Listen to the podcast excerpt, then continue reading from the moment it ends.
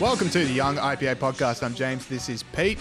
G'day everyone. I like what you've done with your hair there, James.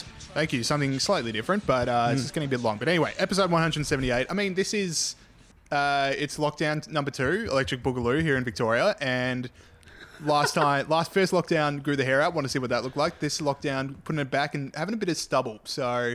Yeah. You know, don't know what you think, don't know what the people think, but uh, just experimentation. But anyway, it is ep- July 28th. It is episode 178. I have a microphone plugged in for this episode, which is uh, an improvement on last week. Sorry about that for everyone, but definitely plugged in this time. And apologies again.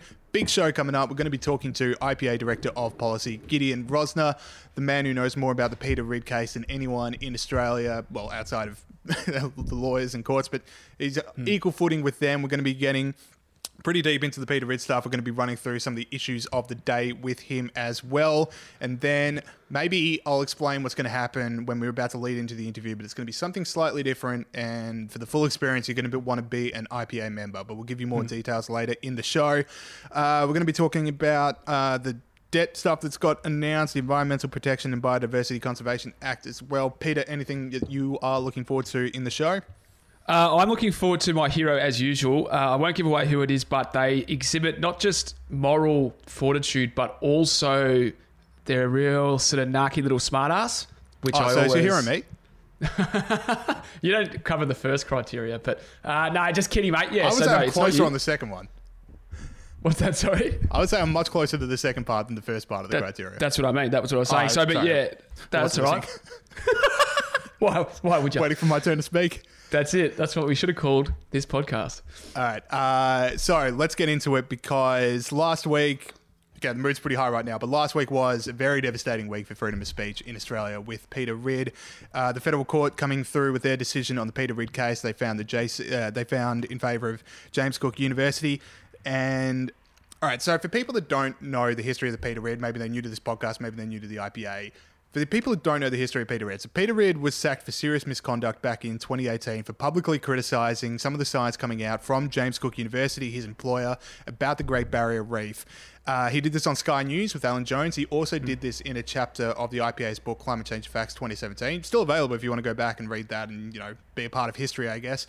Anyway, he was fired not because of. Uh, what he's yeah, he was fired because of what he said. It wasn't the science, but it was the fact that he wasn't being collegial. There was part of his employment contract that said he had to be collegial with his colleagues, and talking about them in such a way in the media and in books was seen to be uncollegial, so he was fired. Now, obviously, that is a huge chilling effect for freedom of speech because, look, every single invention or discovery is not collegial with scientists in your field.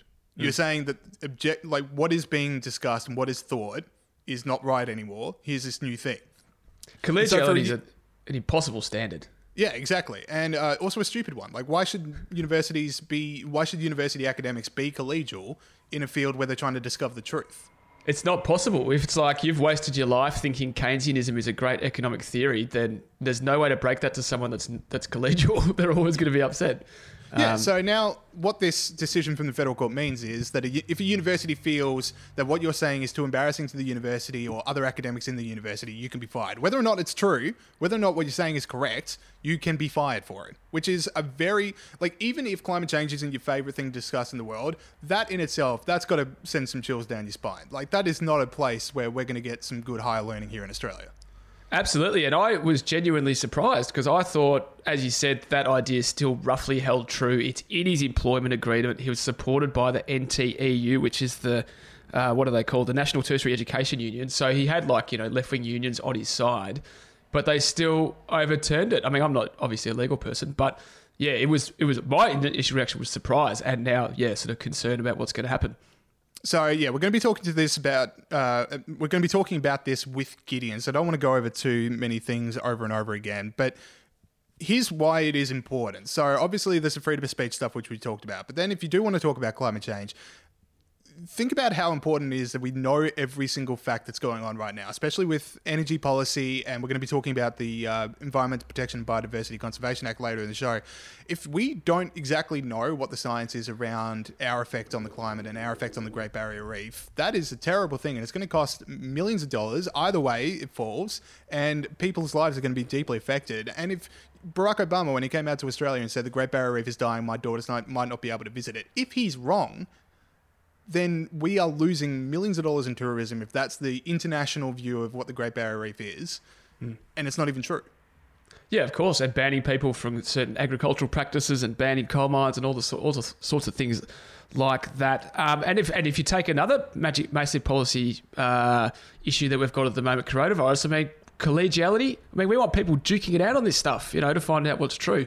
So uh, yeah, Yeah, like absolutely right. collegiality would have said that uh, don't wear masks because it was collegial to say don't wear masks in April. So if someone Yeah. says actually that people should wear masks, that's not being collegial. Yeah, no, exactly right. And, and there's a million things like this, and we absolutely need to have people duking it out. And I think that, uh, and as you say, yeah, billions and billions of dollars of public policy decisions are being made, which will ruin or make livelihoods. So Yeah, that's an issue. Now, Pete, you mentioned that the uh, NTEU was on our side with the Peter Ridd stuff, uh, Yes. and it should have been open and shut case. Like there is academic freedom. There should be academic freedom in Australia. There should be freedom of speech. Now, here is from paragraph ninety-four from the judgment put out by the federal court. Right, this is disgusting. So, paragraph 94, why they decided against Peter Ridd. There is little to be gained in resorting to historical concepts and definitions of academic freedom. Whatever the concept once meant, it has evolved to take into account contemporary circumstances which present a challenge to it, including the in- internet, social media, and trolling, none of which would have informed the views of persons such as John Stuart Mill, John Locke, Isaiah Berlin, and others who have written on the topic. So the federal court have said, you know what, we don't need the Enlightenment anymore. We don't need the history of freedom of speech anymore because we have they didn't have Twitter mobs. Yeah. So all the principles they came up with, all the big ideas, that's gone because they didn't have Twitter mobs, so they don't really know what freedom of speech is.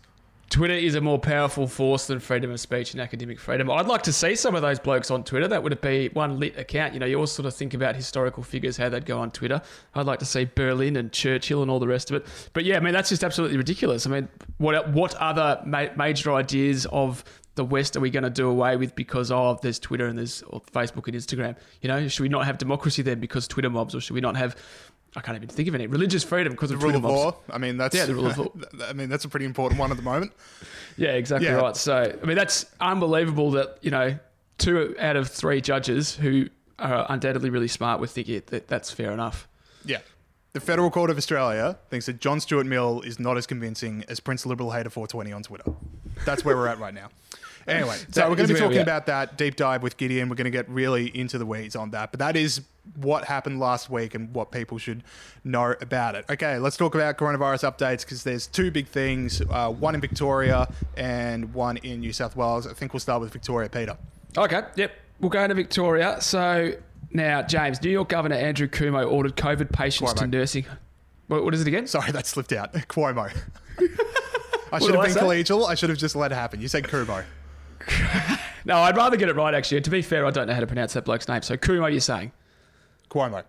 Cuomo, you're saying. Okay. Yeah. Cuomo ordered COVID patients to nursing homes in March. They're still trying to work out how many thousands of people that decision killed. Uh, care residents account for nearly half the deaths linked to COVID 19 in Sweden. That was clear in May. It happened in the UK. We knew back in March, April, even February that aged care homes were particularly, what's the word, vulnerable to coronavirus. I in think we knew that. I think we've known that the whole existence of humanity. Like old people get sicker much quicker than younger people. So if there's an outbreak, keep them safe. That's right. So, not since February, since 100,000 years ago. Good point, I'd say James. Adam and Eve had a pretty good idea of what was going on. Like they, Yeah. the second we lost our gills, we figured out, hang on, we need to keep old people safe. We need to keep old people safe. Exactly right. Common sense. Now, in Victoria, we now have 500 cases linked to seven aged care homes. Over 400 health workers have tested positive. Do you know, James, when the Andrews government decided that people couldn't work in aged care facilities? I do not know, Pete. This week. So, uh, you can't sit on a park bench by yourself or we'll fine you. You can't go drive 30 k's to get butter chicken, which we'll talk more about later, or we'll fine you. But people can bounce around from care home to care home up until like yesterday. So. Yeah. Uh, just to add it to the other th- uh, one more thing, and I don't want to be repetitive, but one more thing that this government has stuffed up while asking people in Victoria to make massive, much bigger sacrifices than everyone else in the country. Yeah, I was going to save this for Pete's Not Fine, but since we're on it now, this whole thing of parading out the people like who drive 30 kilometers for butter chicken or hmm. Karen from Brighton, who we're going to talk about, parading them as the biggest villains of coronavirus, like, as far as I can see, they don't actually have coronavirus. Now, they shouldn't break con- restrictions, but they don't have coronavirus. Now, I would say that the people biggest villains are the people who are allowing sick people to go into aged care facilities, which was the number one thing we shouldn't have done. I think that hmm. gets instead of these press conferences being like, "Here's the stats," and by the way, here are these three morons. I think there should be a little bit more accountability. Well, Daniel Andrew, Daniel Andrews is currently engaging in one of the greatest gaslighting thing, gaslighting campaigns that you could ever possibly imagine. In the sense that every day he gets up and says that it's a Victorian's fault for what's happening, when in fact, you know, pretty much this whole second wave is his government's fault. And it's kind of impressive the extent to which he's just sticking to his story. You know, we all know someone who's breaking the rules. We'll go from door to door. He's having a crack at Bunnings Karen, which, as you said, we'll get onto in a uh, later on. Uh, but yeah, no, that's definitely he's lied and he's sticking to it. Yep, fair enough. All right, uh, my. Uh, okay, so over to New South Wales now. Today there is a uh, Black Lives Matter demonstration. The Supreme Court have said that it is uh, it should go ahead. New South Wales government said it's the most dangerous act that anyone anybody could do during a pandemic. The organisers went to the Supreme Court. The Supreme Court oh, like said there should be no protest. There's police on hand. It, we're recording what is it 11.15 in the morning so we don't exactly know what's going down i did see on sky news that it is absolutely pelting down in sydney overnight and this morning so that might impact people's ability to get out there i guess the newsworthy one would be obviously to compare it to the black lives matter protests in the wake of the george floyd uh, killing which politicians were a bit silent on, and now it just seems to be a bit more heavy-handed, like do not come out. Which I'm not, you know, I don't love the idea of people being fined for de- demonstrating their right to freedom of speech, but I think there's a bit more acknowledgement this time that if the law applies, then it should apply to everyone, not just how big your political cause is. Yeah, I take that point. I I think that the reason that they're sort of saying no to it this time is that it is absolutely on the nose with the public, and I think that this will not do any favors for their cause. To be honest, not that that's the main concern, but just to point that out. Um, and I think that that's why they're stopping it. I mean, I I don't really see. They say they're going to protest in small groups of twenty. Uh, and uh, what's it called? Socially distance and all that. Um, and it is, and it, currently in New South Wales at the moment, there's a 500 person limit on unseated, unticketing, unticketed indoor gatherings. Uh, by the New South Wales government, uh, I don't. I'm sort of kind of in favour of them. We had like the six BLM protests around the country, and we haven't had any proof that any cases were linked to that. To that. Well, there was some, but yeah, it was a bit marginal. they were sort of they were people that were infectious at the protest and the health authorities are saying well it didn't it didn't they didn't get it there and they didn't spread it to anyone um, and you could you could argue the toss on whether or not that's true I suppose but for me it's like if you're going to have groups of 500 people why can't you have small groups of 20 people scattered around the place um, it's not I mean I don't there's I don't know necessarily think that indigenous people are disadvantaged in our legal system but um, yeah, I'm kind of like I, I don't see what why that can't go ahead. Basically, is what I'm saying. I guess. Yeah, if they follow the health advice, then obviously it should go ahead. So yeah, interesting to see. Again, it's eleven fifteen, so we don't know what's happening. But Yeah. if there's some big story, we'll be back next week and we'll talk about it. And maybe Okay. maybe they won't follow the social distancing. Maybe it'll it'll get out of control. But if you know if they follow the social I'm always distancing, skeptical of protests doing that sort of stuff. Like the second you get that many people in one room, no matter what, things Yeah. fall apart. That can uh, happen. All right. Uh, over to so last week we had Josh Frydenberg's economic and fiscal update. There is a two hundred and seventy billion dollars in deficits. Commonwealth gross debt is going to grow to eight hundred fifty billion by the middle of next year. It, we are definitely on track for a trillion dollars of debt, and the budget won't return to surplus for twenty years. So that's a lot of big numbers, and I'm definitely of the generation that has only ever grown up in government debt. Sorry, some of it is a bit in one ear and out the other, but it is important because these are things that young people are going to have to pay off for the rest of their lives. And you just think about how much of an economic effect that coronavirus restrictions have already had on young people across the country, with uh, 812,000 Australians between the ages of 18, uh, 15 and 24 are unemployed, underemployed, or have left the labour force since March. They now have all this extra debt they're going to have to pay off for the rest of their lives. So, pretty grim week. was a grim week, uh, and as you're right, it's a massive humanitarian crisis that's unfolding, and it is impacting young people more. We did notice, though, uh, the emergence a little bit of the old culture wars with Frydenberg saying not everyone is a Keynesian and thinking about income support is important to go to the supply side. Thatcher, Reagan, that's an inspiration, Frydenberg told reporters on Friday. So that's pretty good. Of course, that is part of the solution to this economic problem. Once this is over, and even before it's over, we should be thinking about cutting red tape and uh, making sure we don't have amongst the highest energy costs in the world and amongst the highest and, and the highest minimum wage in the world. Now, interestingly, his leader, Scott Morrison, sort of came back to him a little bit on this and actually sort of slapped him down a bit and said a uniquely we're leading an Australian response to this, a uniquely Australian response, and that Australian response required us to address the supply side issues in our economy. So he was sort of knocking it back. I don't think. I mean, this is why I sort of get angry when lefties say we Australia's a neoliberal. Uh, what's the word? Dystopia. I mean, Scott Morrison is basically repudiating the memory, not the memory, but repudiating the legacy of Reagan and Thatcher. Uh, Yeah, fair he should, have a, he should have a picture of them in his wallet, I reckon. Yeah, exactly. Just a constant reminder, and they're both looking at him angry, like, "Is this seriously how you're doing this?" But I Yeah. am sort of with you. Just so Josh Frydenberg, good on him for praising those two figures and hoping that they lead the economic recovery. But can can we see it? Yeah. Like- yeah. Well, we'll get on into a second bit where they do make a nice um, a, a reduction in red tape. But yeah, I mean, well, I'd love to. I'd love. I mean, how would Maggie Thatcher be running this? You know, Yeah, this whole thing. yeah. yeah. Some would argue better, but um, yeah. No, I mean, it would be great. Let's see more of it. More of Yeah, it, I Josh. just I, I like the uh, what is it lip service, but let's see it. I mean, I'm not going to get like Yeah. it's, it's basically one of those you know I don't. Hopefully there is stuff, but at the moment it's a bit when you've got a dog and you just sort of like wave that there's a tennis ball and throw it just to give them that five seconds of joy. Like eventually I'm going to need a tennis ball, but all right, let's move on to this act, which might be the first move- of the tennis balls. This is this is Thatcheresque. This change to Australia's Protection and Biodiversity Conservation Act. Now, last week they made an announcement with the federal government that they were going to move to a single touch approvals process for mining and major projects. Now, what that means is that uh, a lot of often these major projects have to deal with state and federal government regulation, but a single touch process will streamline that. Morrison claims it's going to reduce climate waiting times from 3.5 years on average to 21 months, which is good uh, to read from the media release. Develop Commonwealth led national environmental standards, which will underpin new bilateral, bilateral agreements. Uh, now, this is a huge win for the IPA because, of course, this is something that we've talked about a lot. Key and Hussey, of course, identified that the size of this act has grown 445% since the year 2000 when it was introduced.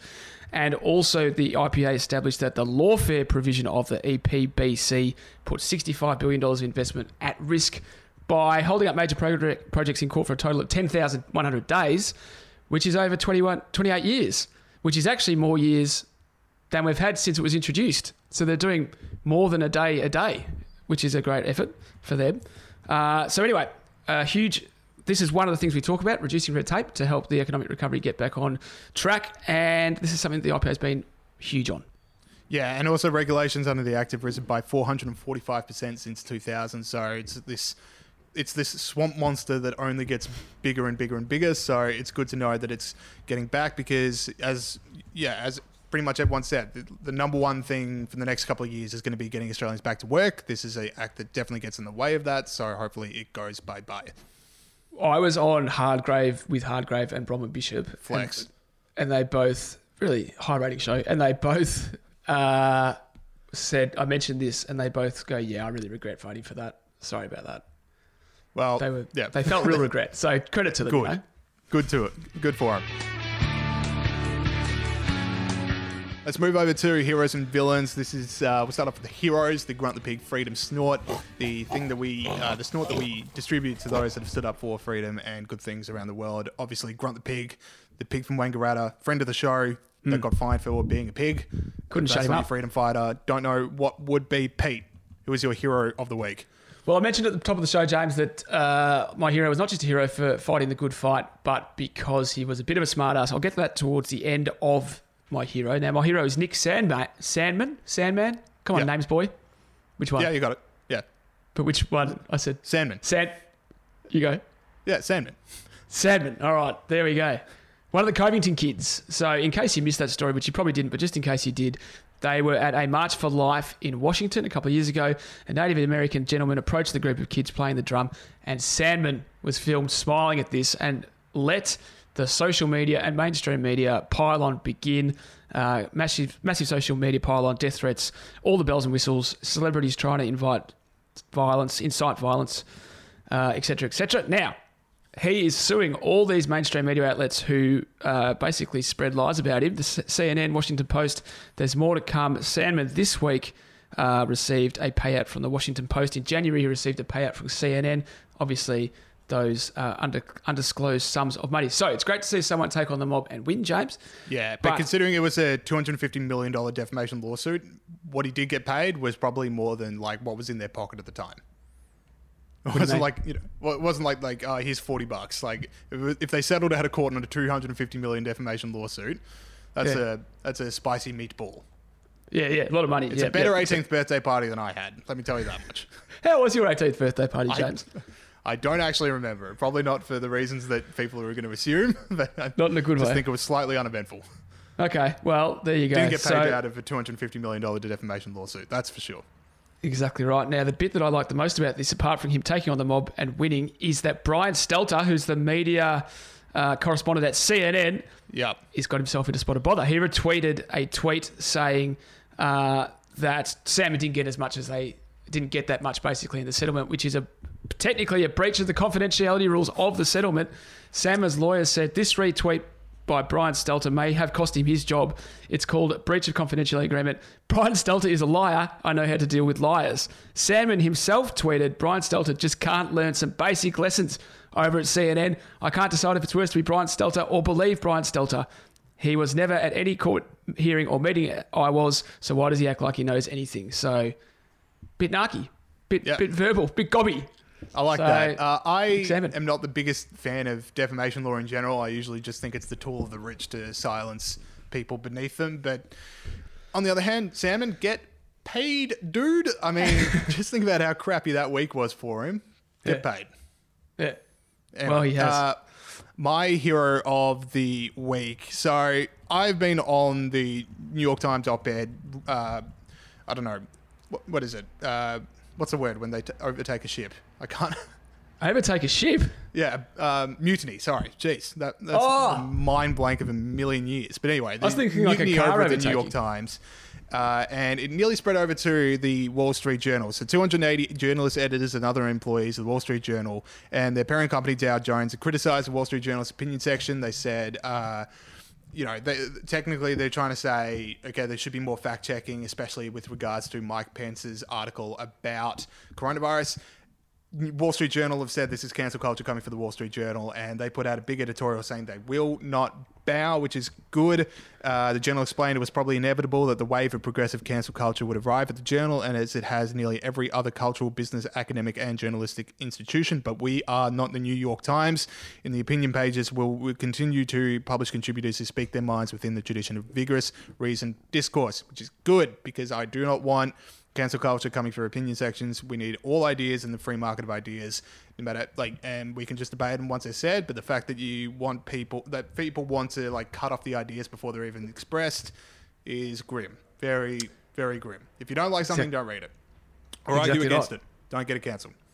The opposite, the other side of the coin of cancel culture is coward culture, James. And the more of these organisations that don't do that, the better. And I'm going to talk about an organisation in a sec that is a coward. So good that we mentioned a positive one.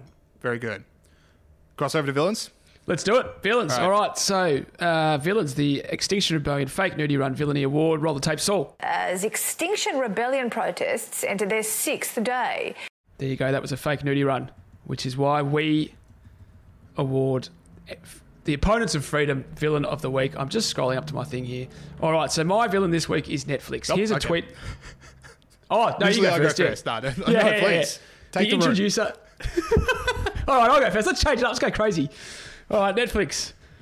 Bloody Netflix. Two days ago, they tweeted, well, I don't know if it was two days ago, but recently they tweeted, in the real world, trans people are in real danger. That's why it's so important that we listen to and trust trans kids while also building a kinder world for them to grow up in. And they put out a transgender FAQ. Now, this is not about transgender people at all.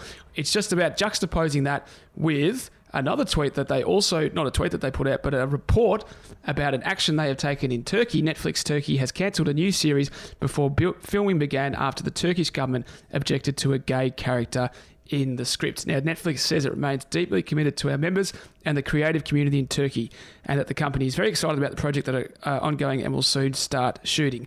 I bet they are excited, Netflix. It's just that there won't be any gay people in them. So, Netflix are effectively, I mean, on the firstly, this is just hypocrisy, and uh, that's bad. But also, if they're going to keep making films in Turkey and and getting licenses from the Turkish government, aren't they sort of perpetuating the myth that gay people don't exist in Turkey? No, but but Pete, they they tweeted that other stuff.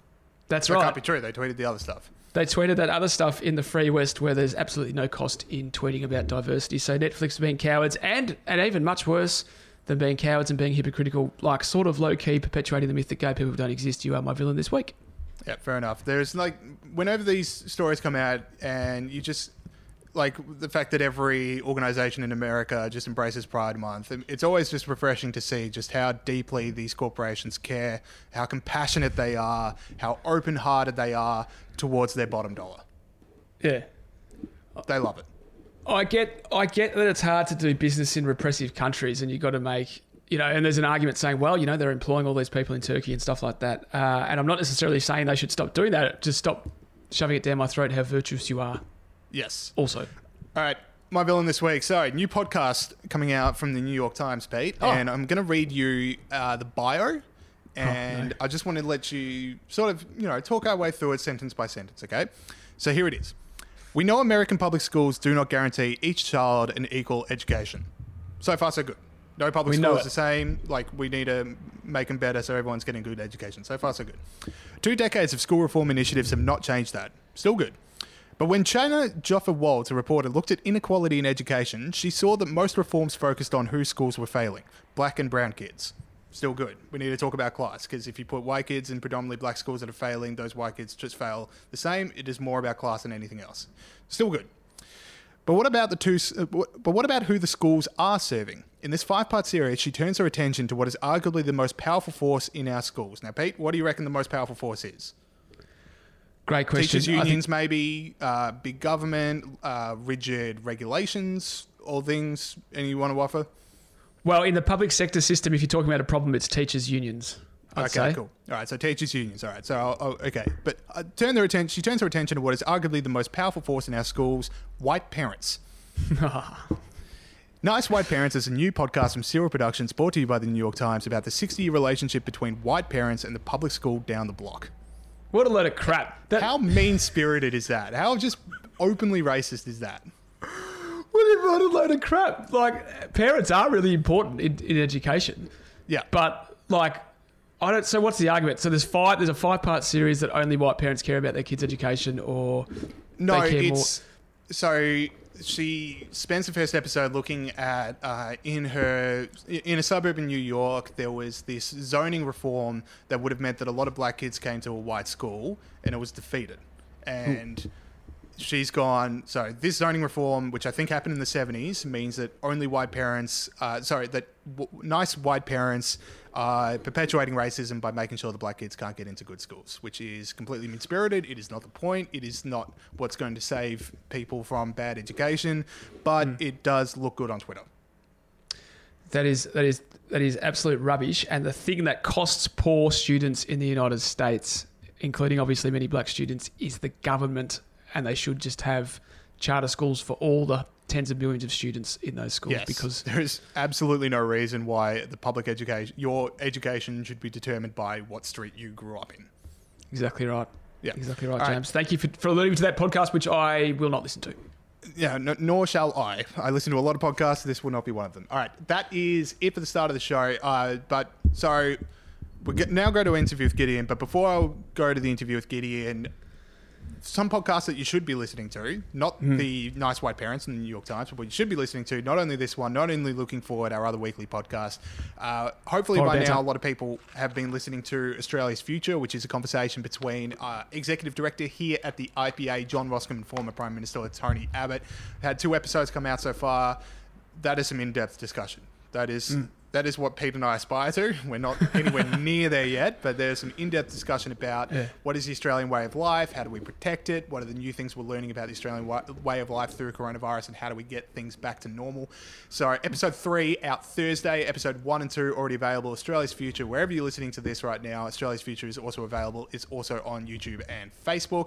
We've also got five favorite books. Dr. Bella d'Abrera, one of the very best friends of the show that we do have, has been doing a great job talking with Greg Sheridan at the moment. Uh, bunch of new guests coming up in the future about Greg Sheridan's five favorite books. So we've had uh, three episodes out so far, I think it is, and more coming out over the next couple of weeks. So make sure you're downloading those. Now, this interview with Git. Oh, sorry, Pete. I was just going to say my only complaint with Abbott and Roskam is that they're too short. You know, I want I want four hours. Joe Rogan, you know, not like not all the things Joe Rogan does on his podcast, Yeah. but I want. Well, you I want, thank like, Dan length. Andrews. You can thank Yeah. Dan Andrews for that one. It was just about getting it done before the lockdown came back in again. But it's a really, really great conversation, and people should be listening to it. Now, with this interview with Gideon, what we're going to be doing, we're going to be talking to Gideon mainly about Peter Ridd and a few other stuff as well. But here's what's slightly different. So. Hmm. A lot of mem- a lot of people listen to the show are IPA members. A lot of people who listen to the show are also not IPA members. We're going to be talking to Gideon for about 25 or 30 minutes, and we're going to stop there. And then IPA members, on an email from Pete tomorrow, will be able to get uh, the rest of the interview. So if you really want to learn more about this Peter Ridd stuff, we're going to be getting into the nitty gritty of legalese and like what comes next, what are Peter's options going forward. We're going to be getting into all that with Gideon Rozner, but it's only going to be available to IPA members. So details coming soon, but if you're an IPA member, we'll let you know. If you're not an IPA member, head on over to ipa.org.au slash join. Uh, you can join in a number of different uh, ways. So we've got membership packages set up, and it's a really good membership, and it's 12 months long, and then you get to listen to the rest of this podcast. All right, let's go to Gideon. Okay, we now welcome on to the show a very fired up director of policy here at the IPA, Gideon Rozner. Sorry for those technical difficulties, but we do have you now. How are you going? Oh, look, I'm all right. Oh, Excuse me, I'm all right now. Uh, but as you said, the uh, the task of setting up uh, the studio under house arrest uh, isn't particularly easy and not a challenge I'm dealing particularly well with. But we are working. I apologise for picture quality, but uh, this is what I'm reduced to in Daniel Andrews' Victoria, making hostage videos in my apartment. So, as a man that loves a bit of gonzo journalism, you kind of feel this is a bit of the guerrilla vibe. The you know the the lines aren't exactly crisp; they're a bit blurred. It's like um, it's a bit like you know when those old hobby radioists used to broadcast into like East Germany. This is us, you know, fighting the lockdown from uh, from our apartments. So you Yeah. know, we, what we lose in picture quality, we gain in freedom. Yeah, That's I like right. to compare myself to understand that. people that's. I like to compare myself to people that smuggled in economic texts into East Germany. We are one and the same. Oh, yeah. Those Yeah, people yeah. and I. Anyway, uh, we want to talk to you because Peter Ridd case came. Uh, the decision came down from the federal court last week, and it's a very bleak week for freedom of speech here in Australia. And you are the person in the country that's followed this case more than anyone. You know more than anyone about this case. So we want to talk to you and also get kind of a vibe of how the day unfolded. I know you were close to Peter and you are close to the people there. So talk us through the actual day itself when the decision got uh, given out. What was that experience? Yeah, well, look, it, it was it was an interesting day. So, for background, uh, you know, we obviously had, uh, and I've been living and breathing Peter Ridd ever since John commissioned me to sort of take over our research program in the area um, at the start of 2019. So last year we had the initial hearing at the Federal Circuit Court, which Peter won, and there was the you know the exuberance of that. And then uh, no sooner had that happened, the, the JCU, James Cook University, appealed the decision to the Federal Court and uh, the hearing was in May. And as you said last week, we got the result. Now, I'd sort of figured that it was a possibility that we'd lose. In fact, that we were likely to lose for, for various reasons. Um, you know, due to the cross currents of the court and, and all sorts of other things, um, and the fact that you know JCU had wheeled out Brett Walker SC as barrister, so they certainly left no stone unturned. So I, I sort of knew it was coming, but you know, th- th- there's a difference between knowing something is coming and then having it actually happen. And then when I had to tweet and release the announcement about what happened uh, with Peter's case, it was it was gutting. I mean, you can't help but feel gutted when you put all this time towards a, a worthy sort of cause and then it uh, it ends up falling flat. So that's surprising because I said earlier on the show that I, as absolutely having no legal uh, expertise at all, was surprised. I thought it was so cut and dry. I thought it was there in his employment contract. Uh, what was it that made you think that it wasn't going to happen? Like, what made you th- sort of predict that outcome? Well, look, there was there was a little bit of commentary in the media about the judge in first instance uh, who made the original decision. So there was always the uh, possibility that that would sort of. Um, you know that that would hang over the head of, of the the subsequent hearings. Um, and you know, following along in court, it, it wasn't uh, you know the, the, the, judges. You know, you, you can never tell with judges because they do have to test pieces of evidence. They do have to you know be impartial and, and go down all sides. But I could sort of tell that we weren't getting the easiest time, or Peter rather wasn't getting the easiest time um, in court, and and that it might not go his way in the end. And uh, and, and, as I said, JCU they don't have completely no case. Uh, what James Cook University were arguing was that you know the right to academic freedom under Peter's employment contract is one thing, but um, the he, he has to mitigate that against the, the code of conduct, which requires that he be collegial and respectful and uh, and pleasant in the way that he he argues with his colleagues in effect. So, you know, I knew that they had a case. I didn't think it was a particularly strong case, and I don't think the court made the right decision. But like everything else that goes to litigation, there's a, a chance you can lose. So I was aware, uh, I was I was live to that possibility, and we got the uh, the gutting result that we did. The other thing I'd add, of course, is that.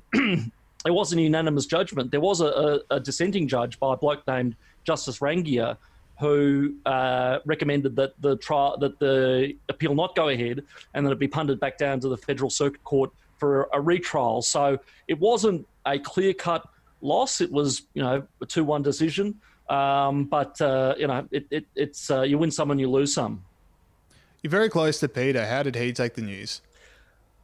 Look, um, I think this has been hard on Peter throughout. I mean, it's easy enough to forget that you know, for me, it's something that I do as part of my responsibilities at, at, the IPA and something that I feel strongly about and something I've loved working on. Um, but for Peter, this is his life, this is his legacy. And it, by the time the High Court hears this case, it will be five years, well over five years since um, Peter start, first started being hounded out by JCU when they first started searching his emails and, and investigating him and, and raising all sorts of complaints against him. So um, for him, it's been a very long running saga. That has to take a toll on you. And then to go through all that, and then after five years, you know, losing at one of the highest courts in the land, uh, it's gutting. Having said that, I've, my sense from speaking to Peter subsequently is that he's fired up. I think he's got a lot of um, really good um, messages of support from you know IPA members and other concerned members of the public.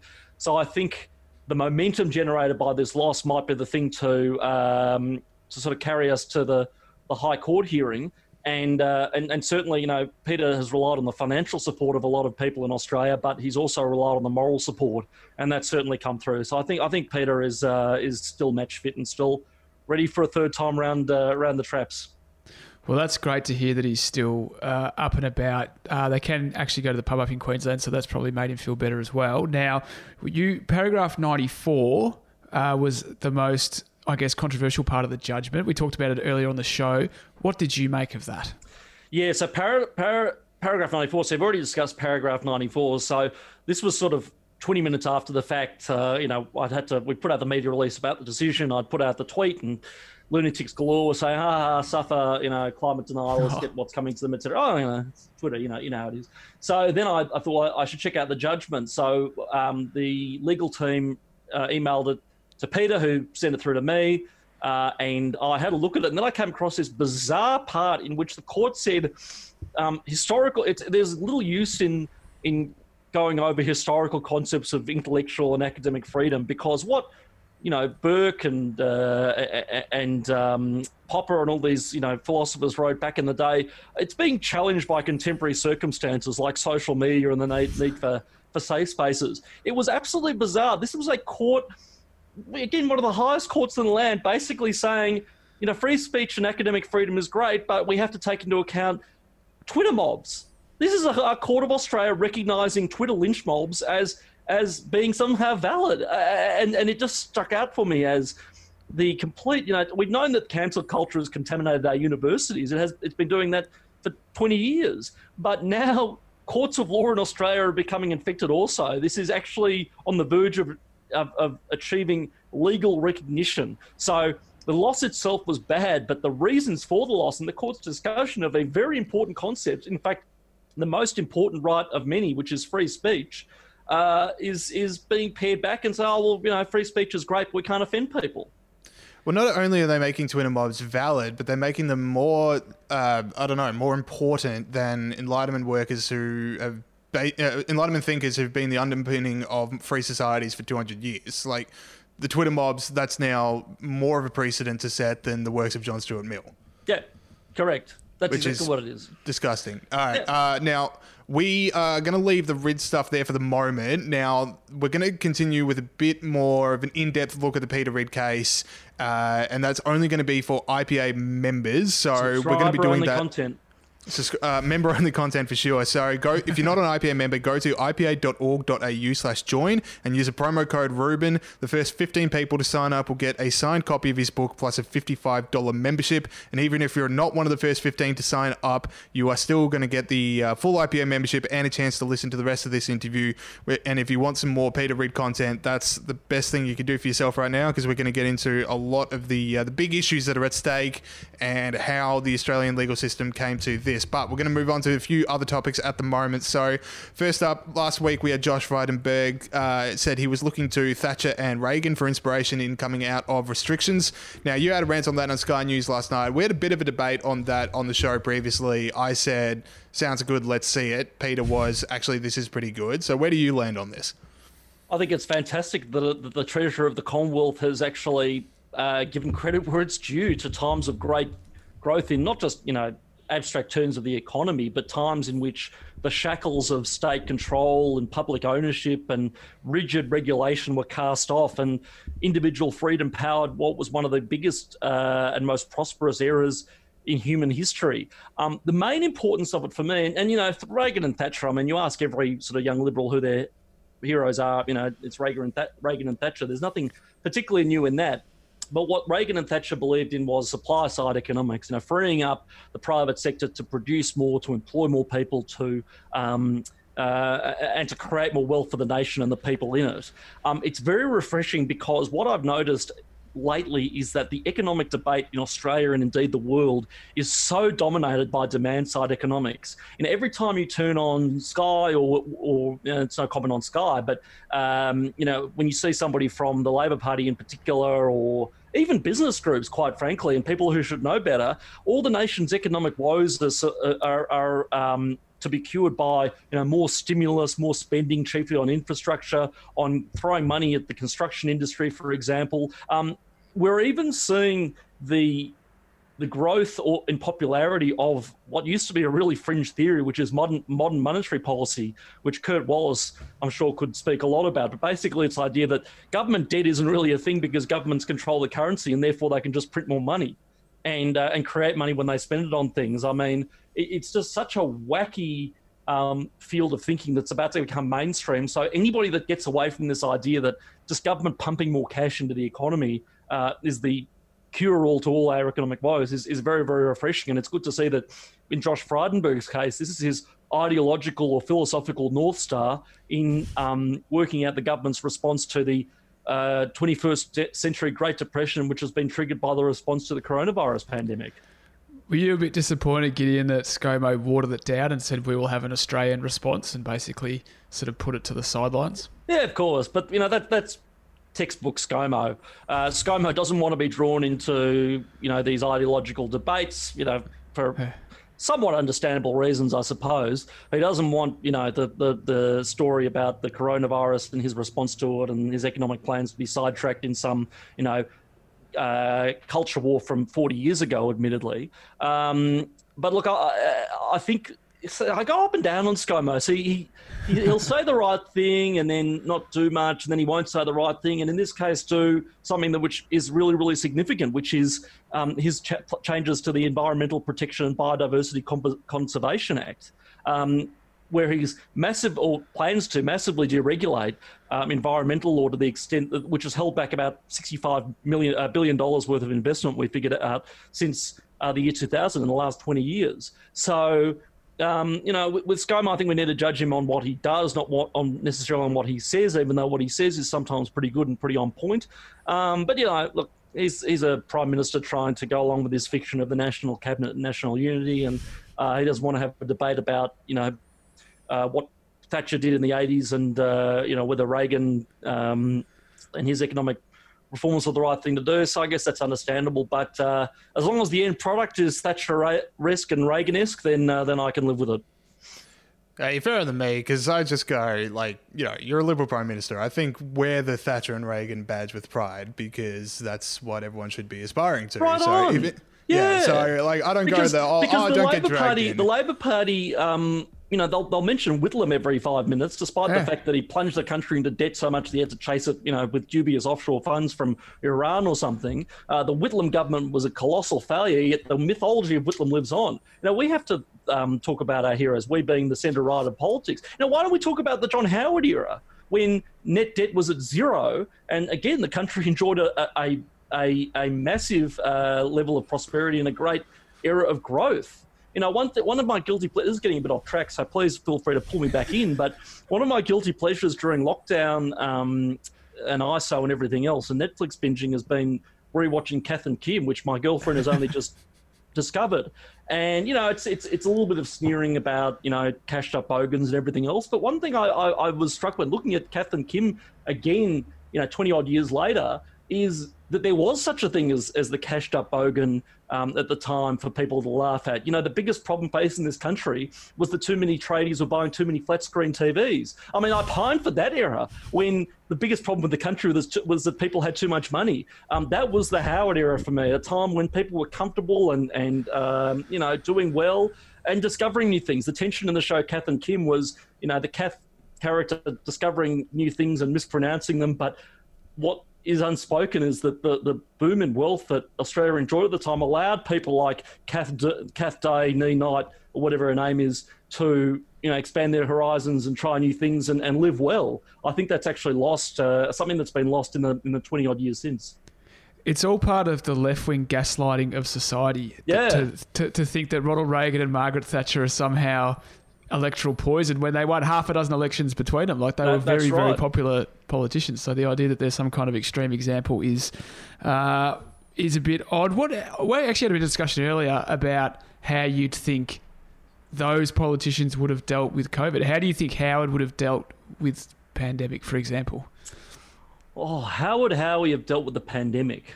Um, geez, that's a really good question. I'm trying to, I'm trying to think about any analogous issues. Well, like I guess it's similar to ScoMo. I mean, after the Port Arthur shooting, for example, going back to the beginning of his prime ministership, what did he do? He, he convened a national um, summit on gun laws, and uh, you know, I'm sure there'll be many views ab- uh, about this among the YIPA audience and the merits of it. But he got a national uniform package on guns and had it implemented, you know, very very quickly.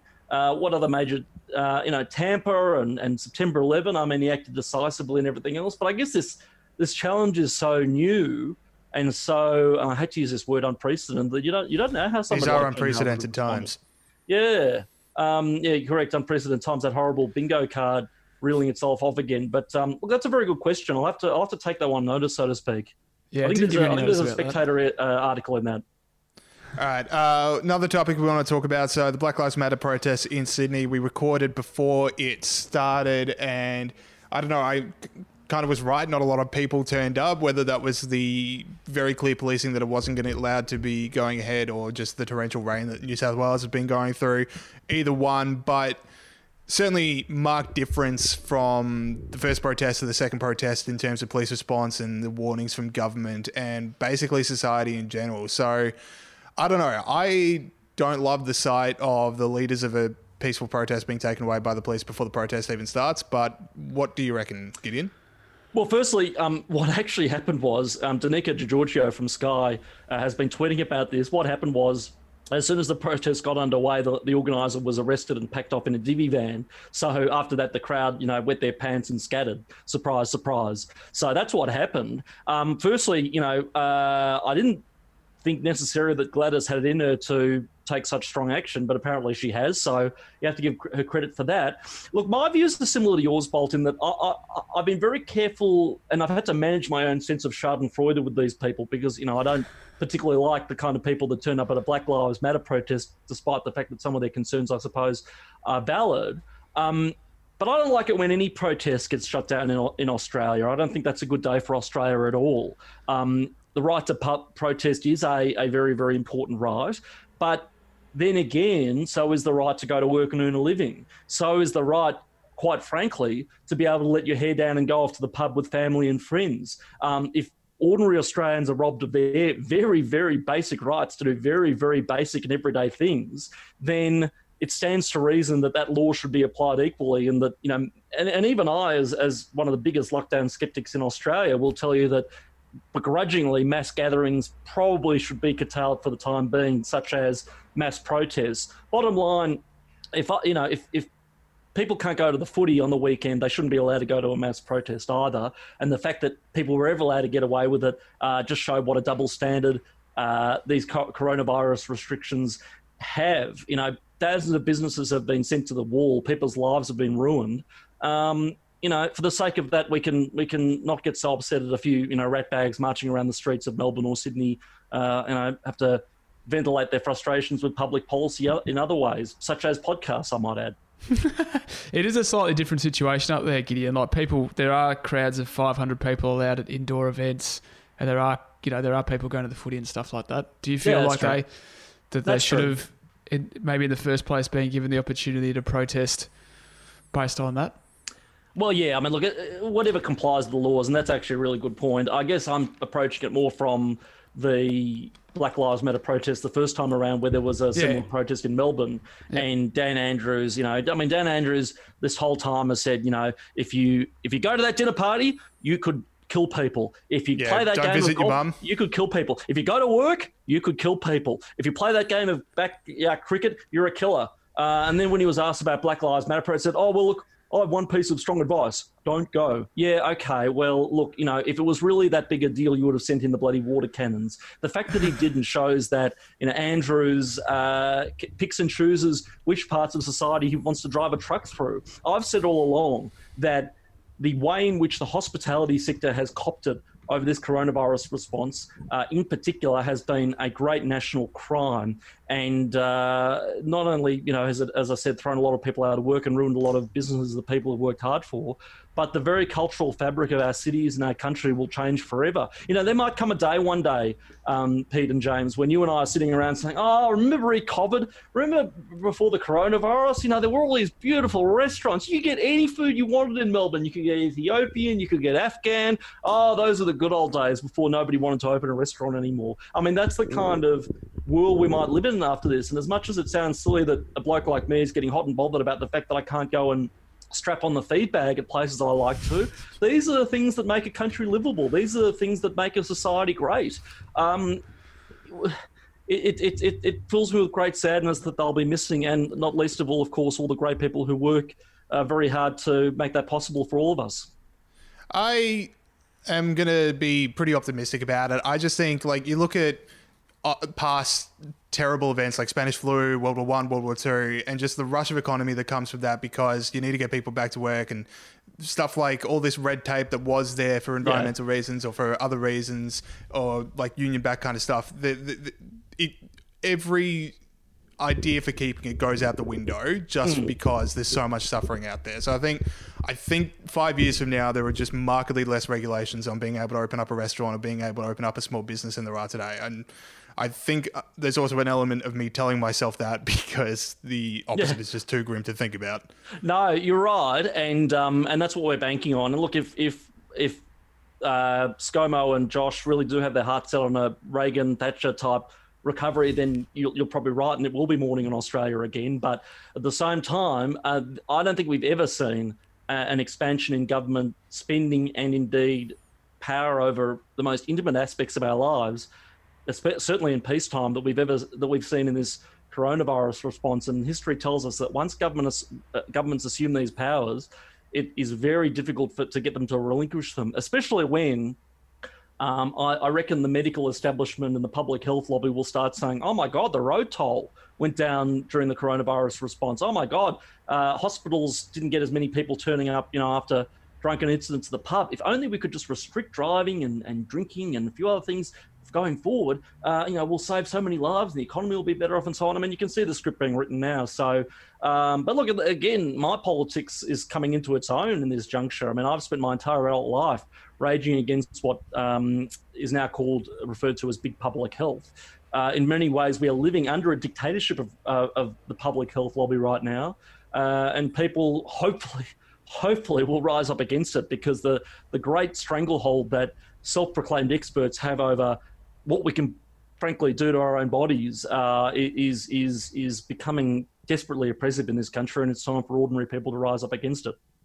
Yeah, it's really interesting what's going to unfold in the next little bit of our political culture. You know, like the challenge for us as workers at the IPA will be to make sure that they do go down the Reagan Thatcher uh, uh, path, and I guess in terms of public health, go down the freedom path. Be interested to see what people, like the general public, think. You know, like you know, if there's will people be like, look what can happen? We need the government to look after us. Look what can happen. We can have a pandemic. Or will they be like, gee, that was terrible. Can we, you know, I want more freedom, not less. Let's look at all the mistakes the government's made. Um, do you know? Do you have any thoughts on which way that'll go? I guess it'll go both ways, really. It, overall, it, it's it, it's a you're you're right, Pete. That is our job. It is our job. You know, who who was it that said history is written by the victors? And there are already people who are claiming that the coronavirus is a failure of capitalism, that it's a failure of uh, yeah. fact, you know. Daniel Andrews this very morning uh, was was blaming his latest string of failures, the horrible fatality rate where we are experiencing in the Victoria, he was blaming it on private sector nursing homes. Uh, oh, you're know, kidding he's, me. No, yeah, absolutely. His the, the fact that people were getting infected a few days ago, he was blaming on the fact that insecure work means that people are going to sick if, even if uh, going to work even if they're sick. It's no secret that you know Andrews is no fool. He knows that there's a you know he, he knows enough to um, not let a crisis go to waste. So it's about uh, yeah. I, I, think out of this, uh, and, and, things are always more volatile when when you know the economy goes down the googler and people are, are facing very very real human deprivation. So we'll either end up with uh, you know deep distrust of, of the, or I should say healthy distrust of the state and government, or we'll end up with um, Bernie Sanders style socialism. I don't think there'll be any in between. So freedom fighters, it's time to get off the sidelines. It's time to jump on you know social media and YouTube and everything else and start, and start writing letters to the newspaper because we have you know uh, quiet Australians and join the IPA. No and join the IPA, correct? Just twenty two dollars right. uh, if you're in Generation Liberty. Get okay, Margaret cool. Thatcher tattoos. What's that about tattoos? Anyway, uh, last question before we get into the paid content. So, uh, sorry, the members only content, I should say. So, Gideon, you have been tweeting out a few of your own masks uh, now that mandatory masks oh, yeah. have come in in Victoria, and I've absolutely loved them. And all I want to do is know where I can get one. So, Gideon has left the camera, so I'll pat for him as he gets no, back no, in. Got to bring my props. Hold on, hold on. Yeah, yeah. I was just patting you my Margaret Thatcher stubby so. Uh, uh, uh, I'm not bloody Walter Cronkite. I can get up and wander around. So, um, yeah, yeah, James. So He's not I Walter actually, And this is an important point to make because people have been sort of lunging at me saying, "Oh, you know, you're such a lockdown skeptic. Aren't you outraged? We have to wear masks." And I say, "Look, I'm look. Of course, I'm upset that we have to wear masks under threat of fine in all situations." and that the cops are going around trying to ping people. I always hate it when we're fined for things in this in this country. Um, but we should have been told to wear masks from the beginning. We should not have, um, you know, the, big public health before they made masks mandatory told us it didn't make a difference. So yeah. I think if given the choice, people would have worn masks and taken responsible care of themselves. Anyway, the, the whole point of me saying that was that I actually ordered these masks about a month ago and they arrived just as the um, law came into effect because I've actually been thinking, you know, it's getting serious in Victoria. We need to actually um, prepare ourselves. So the one that set off the Twitter sphere was this number Hashtag end the lockdown for the people in, listening at home. In the lockdown, or who can't say my crappy, you know, Soviet stock camera. Um, let's see. I've got. Gideon I've loves got, his camera. I've got Sack Andrews. This might be the first podcast-based fashion show Yeah, oh, in well, history. This might be a brand new for the medium. I've only worked for the IPA for three years. Why did it take us so long? Uh, end lockdown in blue. Match my eyes. So are these like custom made, or can I actually get them? Because Yeah, I'd yeah, love no, the end oh, of yeah. lockdown. So one. I'll, I'll talk about who made them in a sec. Um, this is reopen Melbourne, which is Yeah, sort of good. more of a you know um, Positive. more of a you know more of a nightlifey, vibey, hipster motif. Even got the, the humble hashtag there. And my personal favourite, liberate Victoria. Oh, that's a positive message for the people. Yeah, correct. We, we have to rise up because, again, I make the point. Brett, Brett Sutton is the dictator of the state of Victoria right now. There's no democratic mandate. We are we are under the thumb of big public health. We need to be liberated. So, oh yeah, who made them? So um, I got them off Etsy, E ETSY. It's sort of an online store where you can where all small independent sort of craft stores sell custom iPhone cases and things like that. I got So- your last Kris Kringle present from uh, good old Etsy. Oh, you did? Oh, but it didn't arrive Yeah. in time. Yeah, it didn't. So I had to go for Because a you got sub. me, but, you got uh, me unofficial spleen merchandise, and it didn't arrive. Uh, so Yeah. you got me a, a framed photo of my the love of my life, uh, Ellie Mail on Twitter. yeah, Um, your favorite Twitter troll. oh, but my favourite. I mean, I'll, I'll, I'm on a blocking spree, but I'll never block Ellie Mail. I'm, I'm too sentimental. Anyway, um, so anyway, so I got I jumped on Etsy and found a store that was really really good and made them to me and shipped them out from the UK. But just jump on and look for customized masks because, uh, as I said, it's one way we can be getting the message out. Get your, uh, you know, what I'm gonna think about. I'm gonna order my next tranche. I think tomorrow, and I want to get one saying hashtag Stay Free instead of Stay Safe, which is the sort of catch cry. And I want to get one that says pubs, not protests. Oh, good. Two messages anyone can rally around. Okay, so we're now going to uh, end the interview for this podcast, but we are going to be starting to talk uh, available for members only on a bit more on Peter Ridd. So if you are a member of the IPA, Pete is going to be in touch with you about how to listen to the rest of the interview. But if you're not a member of the IPA, head on over to ipa.org.au slash join. Use a promo code Rubin. First 15 people to use that promo code will get a signed copy of Dave Rubin's book, Don't Burn This Book, plus a $55 membership. Even if you're not one of the first 15 people, if you get a membership, you will get the chance to listen to the rest of this interview. So if you do care about Peter Ridd, if you do want to know more about the case, more about the big issues that are going down and what's next, you're going to want to hear the rest of this interview. So uh, we'll now go for people listening and for people watching right now. We'll now go to the rest of the show now. Thank you to Gideon Rozner. So head on over to ipa.org.au slash join. If not already a member, if you are a member, Pete will be in touch shortly with how you can listen to the rest of that interview because uh, we're going to get into some really big, big, big, big boy thoughts about Peter Ridd and the nature of academic freedom. I think that's how we're branding it. But anyway, Better Pete, write some that email, eh? uh, let us get into Pete's Not Fine. All right, so this, for those that don't know, is the segment where I have found it difficult to deal with all the fines that are throwing around because of COVID. So we sort, we made a segment called Pete's Not Fine, and it doesn't just include fines now, just includes anything crazy that's happening with COVID that is not too serious. Anyway, Butter Chicken Guy reveal. We spoke to you last week about the bloke who drove from Werribee to Melbourne because he- uh, the Melbourne like CBD 30 Ks for people Yeah. outside of Melbourne. Yeah. 30 Ks for those, yeah, as you just said, um, is he's been revealed. And the thing I like about this, James, he wasn't revealed by the Herald Sun or you know the Age or the Sydney Morning Herald. He was revealed by the Times of India. So the Times of India did their digging and found uh, where's his name, Noel Atkinson from Werribee, who uh, who drove all the way to the Melbourne CBD for butter chicken. I've been published in the Times of India, James, in case you're asking. Um, Two of so Australia's finest exports, Peter Gregory and uh, Big Noel, the chicken lover. That's right. They've only got about 500 million readers. Um, anyway, so the guy's name, Noel Atkinson, uh, said Now, the reason Pete, that he Pete, went. Pete, Pete, with all due respect to Noel Atkinson, uh, when I said that I wanted more details about this story last week, it wasn't the guy. Do we know the chicken? We do know the chicken. It, the guys, the chicken shop is Desi Dhaba in the city. Uh, and the reason that he gave, he went to Desi Dhaba is not because we were speculating last week about how good it was. He actually said since it was after 11 p.m., all restaurants in my area were closed, and I wanted to have buttered chicken. I reckon he's lucky he wasn't breath tested, as if he hadn't had a few froffies. I was he's like, "Oh, you know what I want?" We've all got hungry after a movie and thought, Yeah. you know what, I could really have a bit of food. Yeah. Uh, but man, 7 Eleven, which is 300 metres down the road, gets too far at some point. I don't know about a 30k trip to Werribee, but I'll tell you what what, I'm still chicken? trying the chicken. I'm still trying Like- that chicken. That sounds Yeah. like some good chicken. They wouldn't Uh, deliver, and he was a uh, he was actually pulled over meters before the restaurant, so he got so Oh, close. That's But- that's that's so sad. It's incredibly painful. Like he would have been driving for like half an hour.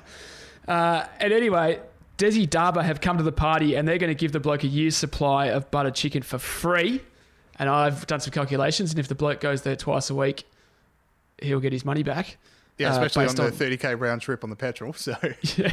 yeah, during lockdown as well. Pretty smart by Desi Dhaba. Like it's actually Yeah. illegal for him to visit them. But anyway, all's well that ends well. And the Times of India, great paper.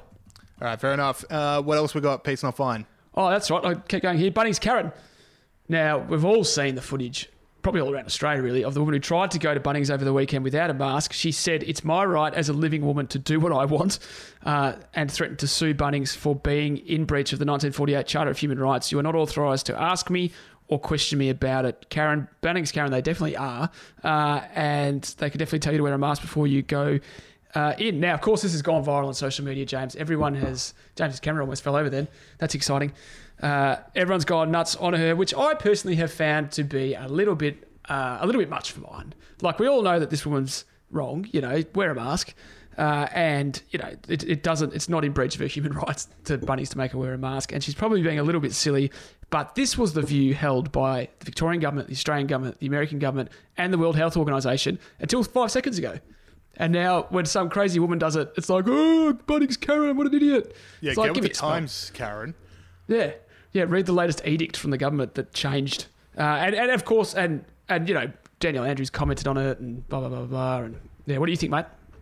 Yeah, I'm kind of with you. It's just like I don't. We don't know all of Karen's circumstances, so do you really want to add, on, add to the pile on of someone you don't know the backstory and Yeah. don't know how they approach other topics as well? People kind of get my wavelength of what I'm suggesting out here, but you know, it's just everyone wants to look good on social media, and if you call out Karen from Bunnings, then you look a bit better because you're not dumb. So congratulations, and here's a gold star for not being dumb. So. Uh, and uh, look, but if the idea that comes out of this is that companies should be able to set who and uh, the companies should be have more freedom over who they can give service to, and there's less discrimination law in Australia, then I'm all for it. Yep. If No, people exactly go, you can't sue Bunnings, good. All right. Uh, Exactly next right. to cake, next to wedding cake shops, but yes. Yeah, exactly. Uh, and also, I don't want to hear about how stupid you think carrot is if you think the world's going to end in 12 years because of climate change. Like, oh, good point. COVID, COVID conspiracies are just it's just climate change for poor people. Do you know what I mean? And climate change is just COVID conspiracies for rich people. There So, we go. That's Give me a spell. put that on a t-shirt. All right. Any other Pete's not fines?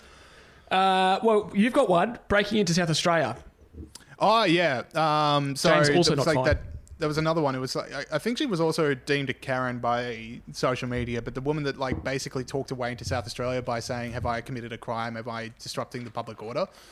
Yeah. Uh, and you know, it, it's kind of hard to explain without showing the footage. But I think people have seen the footage. I think people know what I'm talking about. But eventually, she puts up such a fuss that the guy just gives up and waves her through, and she's in South Australia and she's breaking quarantine. So, you know, it's an, it's another one of just like I, I, don't love adding to pylons of people that might not be all there, and definitely don't film yourself committing a crime and then put it on social media. I don't know what that decision was, but underreported in this story is that it's apparently really easy. Like all you have to do is provide a marginal uh, disturbance to a police officer who eventually gets sick and tired of talking to you and goes, "All right, no, no matter what, like break the law." But I guess that is modern policing. If you uh, if you just annoy the police into not wanting to do their job, you can have as many protests as you want.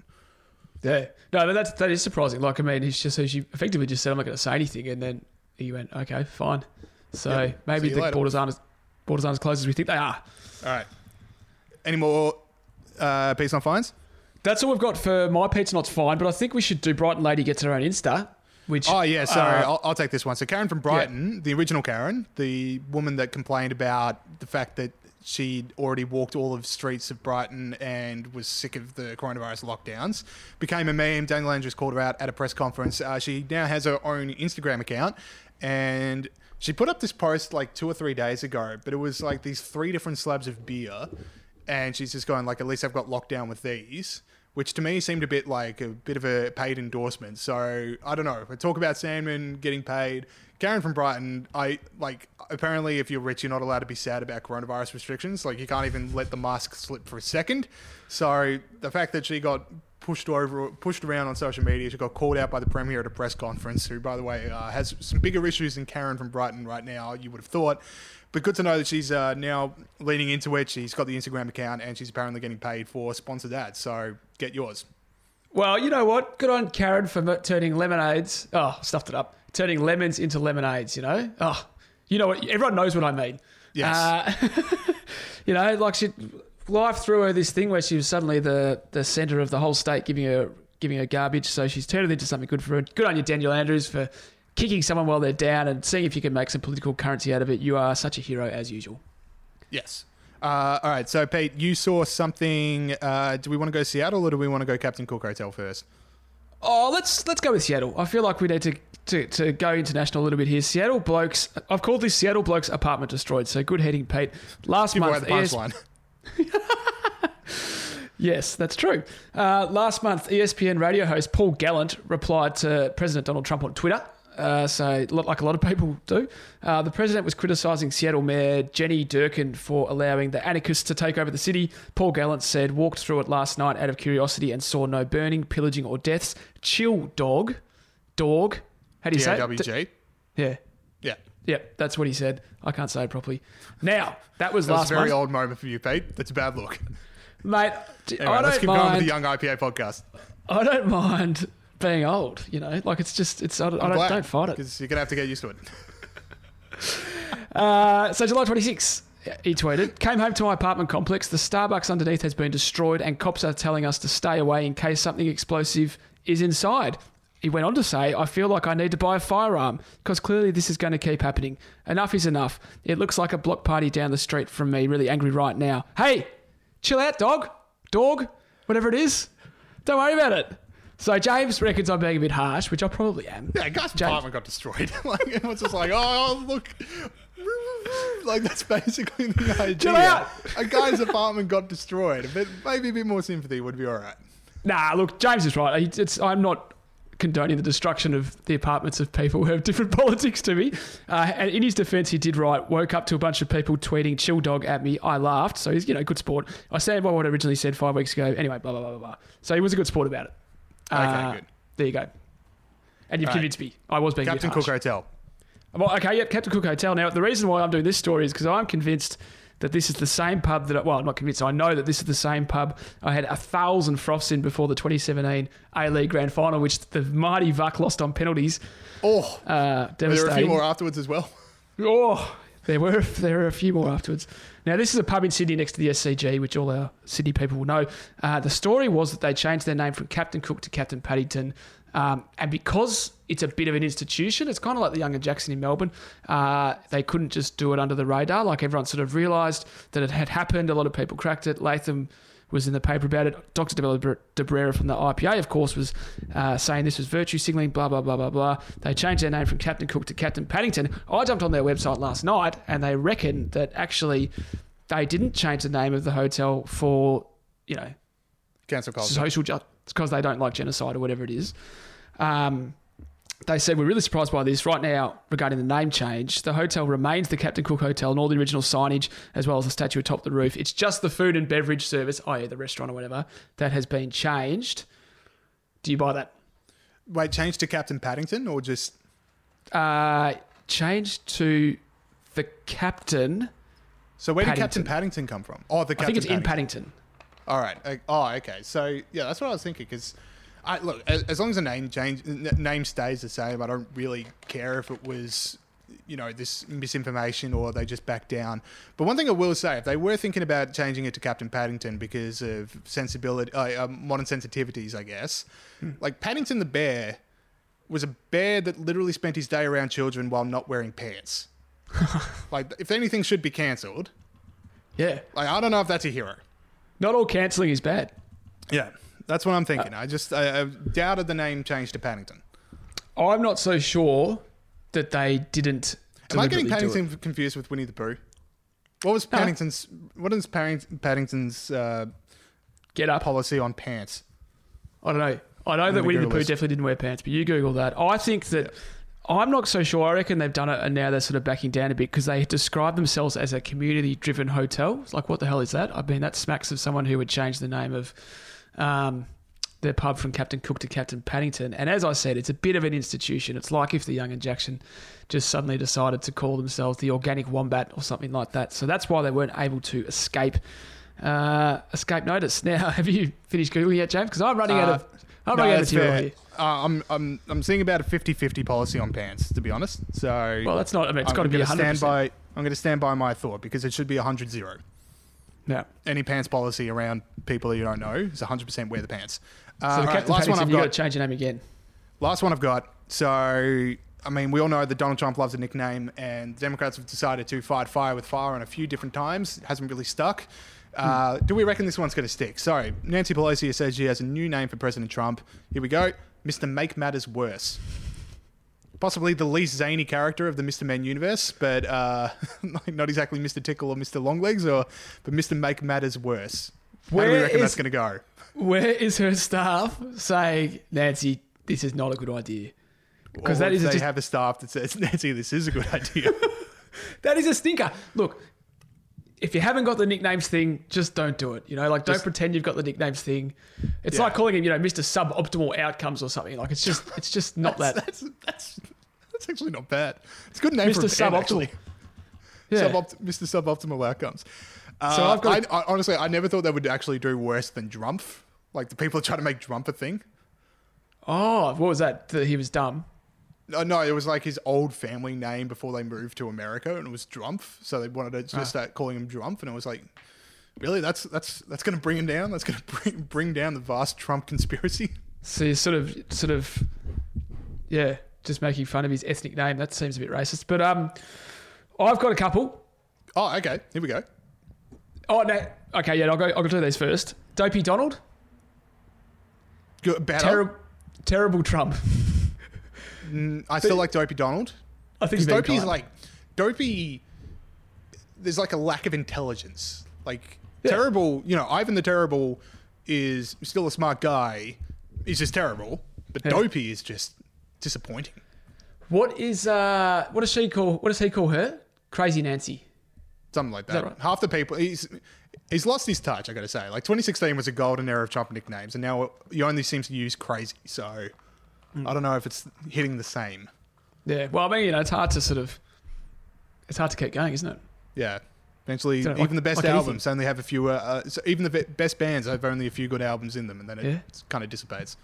And there's lots of coaches that are good for a couple of years and then it fades. Anyway, you know what I'm trying to say. Uh, did you have any or not? No, I didn't. Um, I was just gonna Nothing. hit it, make matters worse, and then end the show. But we've started googling Paddington pantsless and started Things ruminating on the uh, the terrible and endless march of time. So I think we should probably end the show there. That's not what that was. That's not what that was.